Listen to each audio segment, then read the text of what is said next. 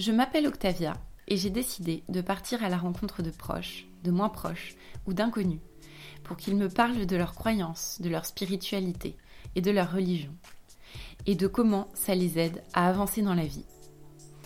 Vous écoutez, le paradis attendra.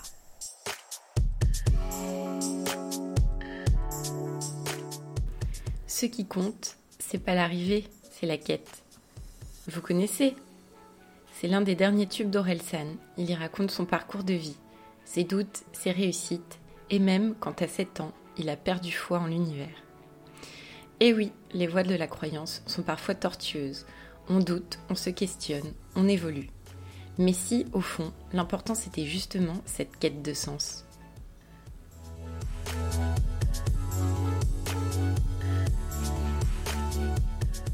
Je suis Alexia, j'ai 34 ans et je dirais que je suis en, recherche d'une paix intérieure. J'ai des souvenirs adolescentes où je me sentais complètement sombrée et ça correspondait aussi à une période où je ne, je ne croyais plus en rien.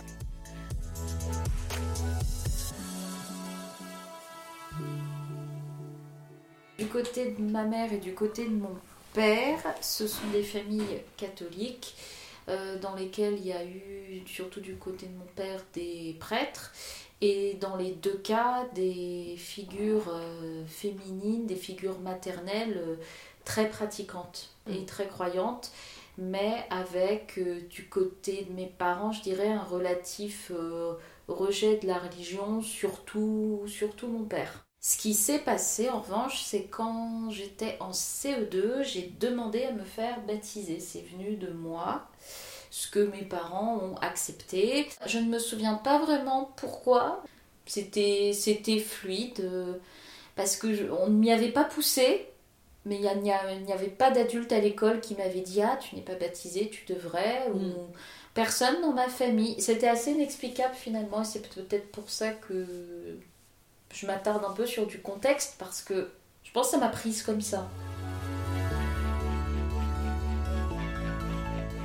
J'ai aussi eu des périodes où je ne croyais pas en quelque chose et plus du tout en, en quoi que ce soit. Ce qui ne veut pas dire qu'aujourd'hui je ne crois en rien, mais ça, voilà, je ne me reconnaissais plus. Et sans tomber dans un syndrome de victime quand on a 15 ans, qu'on est mal dans sa peau, qu'on a l'impression que tout s'écroule et qu'on ne voit pas de lumière à l'horizon, on peut avoir l'impression, même si je ne le mettais pas en ces termes-là à l'époque, que Dieu, Dieu nous laisse tomber en fait. Une façon de redonner du sens, ça a été de me dire que je croyais au, au karma. De, parce que ma vision euh, manichéenne du karma à l'époque était euh, si tu agis mal euh, et que tu fais du mal aux autres, un jour tu le paieras. Donc il y a une espèce de justice. Je trouve injuste que tu te comportes euh, de façon égoïste ou de façon méchante et que rien ne te revienne. Donc en fait, j'ai été attirée, je pense, par ces histoires de karma en me disant, bah voilà, ça, ça me parle, j'ai besoin que ce soit vrai. Mais je pense qu'il y avait aussi de l'auto-persuasion parce que comme je constatais de l'injustice un peu partout, j'avais besoin de me dire que, que les gens allaient finir par payer lorsqu'ils faisaient du mal aux autres. J'ai fait quelques lectures. Et quand un message ne me convient pas complètement, je me le réapproprie et on va dire que je fais quelque chose à ma sauce. À un moment donné, j'avais mis en place, euh, suite à des conseils, d'où le partage aussi, c'est important pour moi, le fait d'écrire euh, trois euh, choses par jour dans un petit carnet pour lesquelles tu es reconnaissante ou les trois petits bonheurs de la journée. Et c'est vrai que, alors là, ça fait bien deux, euh, peut-être même trois ans maintenant que pour moi j'ai arrêté avant le premier confinement.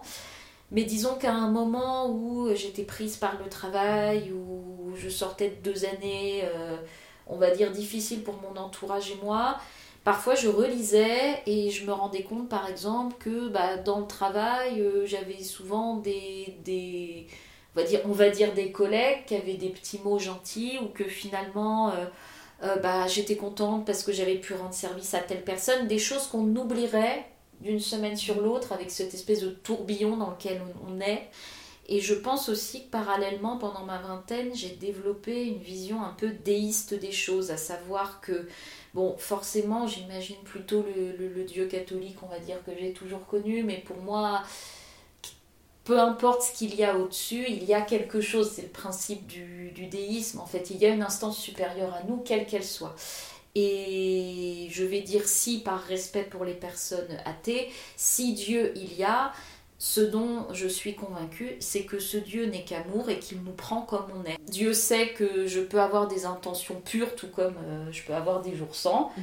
Dieu le sait et Dieu est OK avec ça. Pour moi, finalement, Dieu, c'est cette espèce d'instance supérieure qui, pour prendre une maxime à la mode, qui est OK avec tout ce qu'on est.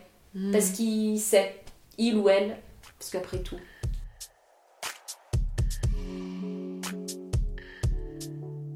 sur 30 ans de vie à peu près, on évolue. Je m'intéresse de plus en plus euh, bah, justement à tout ce qui est euh, loi de l'univers, loi de l'attraction. Bah, c'est finalement le développement de cette espèce de croyance euh, d'enfant que j'avais par rapport au karma. Il y a 10 ans, je, 11 ans, pardon, je cherchais un stage. j'avais beaucoup de mal à m'y mettre, ça me confrontait à des choses que je ne me sentais pas prête à affronter. Et ma grand-mère était décédée l'année précédente. Et je me souviens, j'étais face à sa tombe, je me recueillais et euh, je me suis mise à lui parler et de lui expliquer que je ne voyais pas comment j'allais m'en sortir. Et voilà, que je m'en remettais un petit peu, un petit peu à elle si elle avait le, temps, la possibilité de, de m'envoyer un signe. Et en fait, dans les 24 heures qui ont suivi, j'ai reçu deux coups de téléphone pour deux entretiens et j'étais prise aux deux stages et c'était les deux seules pistes sérieuses que j'ai eues. Et j'ai été frappée d'avoir en fait demandé quelque chose et qu'il se passe quelque chose. On pourrait dire que c'est un hasard, mais deux coups de fil, 20, moins de 24 heures après, les deux seules pistes sérieuses, je me suis dit non, là il s'est passé quelque chose, je ne sais pas ce que c'est. Est-ce que c'est catholique? Est-ce que c'est de l'ordre des lois de, de la loi de l'univers, de l'attraction? Peu importe, mais pour moi il s'est passé quelque chose.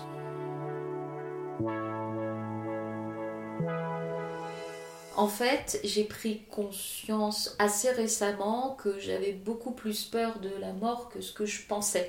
Et donc, par extension, peur de la mort, je vis mal le vieillissement et très certainement que plus jeune, j'ai mal vécu de devenir adulte et de changer et de grandir. Mais oui, le premier mot qui me vient, c'est peur. Et ce qui m'interpelle, c'est à la fois l'impression de me dire, bon bah peut-être y a-t-il quelque chose après la mort, imaginez que nos aïeux sont nos guides, qui nous accompagnent, qui nous veillent. C'est une pensée et une croyance euh, réconfortante à mes yeux. Mais à la fois, quand on s'intéresse justement aux lois karmiques et aux lois de l'univers, il y a aussi ces théories de réincarnation des âmes. Alors ça, les monothéismes, je pense que pour ce qui est de ça, euh, on est un petit peu en contradiction. Mais c'est un questionnement que j'ai en ce moment, de me dire, et si jamais cette réincarnation des âmes était réelle, comment alors euh, imaginer que nos aïeux puissent nous guider? Du coup, où sont-ils? Si l'âme se réincarne, où sont-ils? Et si paradis il y a, si paradis il y avait, ou si enfer il y a, ou si enfer il y avait, mais où sont les gens? Par rapport, je dirais, à mes croyances, je me suis intéressée depuis quelques années aux théories de, de Lise Bourbeau. Les théories de Lise Bourbeau, euh, par rapport à comment l'être humain fonctionne, apportent un point de vue enrichissant. Et ça, ces ouvrages m'ont aidé à changer certaines de mes perspectives. Par exemple, je trouve qu'il y a beaucoup de choses qui fonctionnent euh, en miroir quelque chose t'énerve chez quelqu'un, mais ça t'énerve euh, chez toi. Mais en tout cas, ce sont des ouvrages qui m'ont fait réfléchir de la bonne façon. Euh, disons, par rapport à des croyances que je sais très ancrées en moi, bah, j'en développe d'autres qui contrecarrent un petit peu, et donc dans cette recherche de paix intérieure et d'équilibre, finalement, voilà. Donc je dirais peut-être aussi, pour moi, il y a aussi bah, ce avec quoi on se nourrit intellectuellement en fait.